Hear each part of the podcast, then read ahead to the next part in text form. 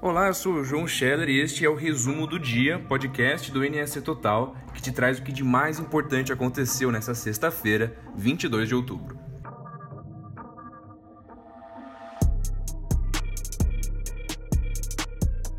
Os detalhes do projeto arquitetônico do Parque Urbano e Marina da Beira Mar Norte, em Florianópolis, foram apresentados hoje pelo prefeito da capital, Jean Loureiro.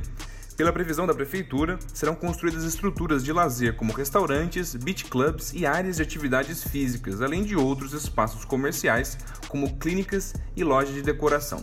Junto desses espaços, claro, ficará a estrutura específica da marina para as embarcações e também um local destinado para os pescadores.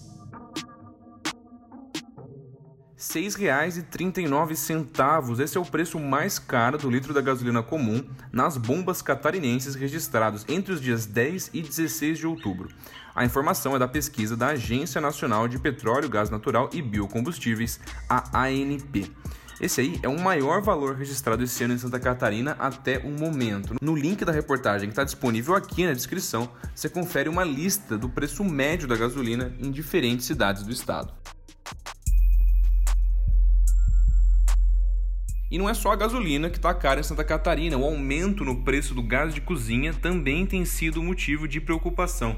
Santa Catarina registrou o maior valor médio de um botijão no sul do país no mês passado, R$ 104,64. Esse é o valor praticado aqui no estado, também segundo com a pesquisa da ANP.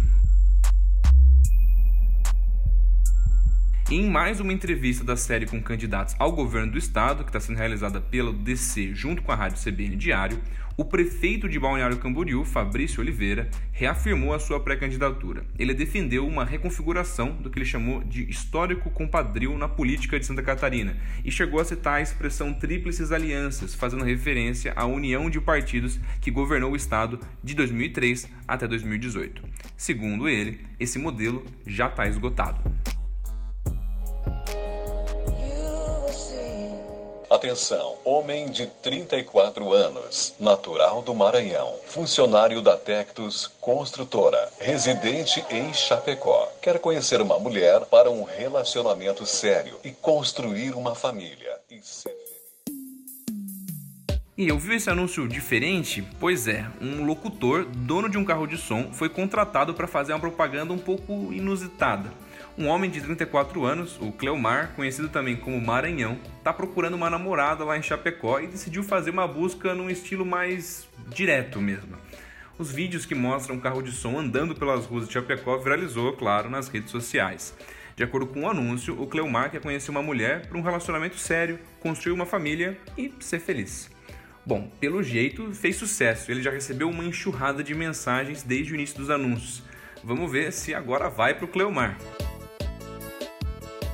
E bom, para saber mais sobre a história do Cleomar, mas também de todas as notícias que a gente mencionou no episódio, é só você conferir os links que estão aqui na descrição. Eu vou ficando por aqui, bom final de semana, até mais!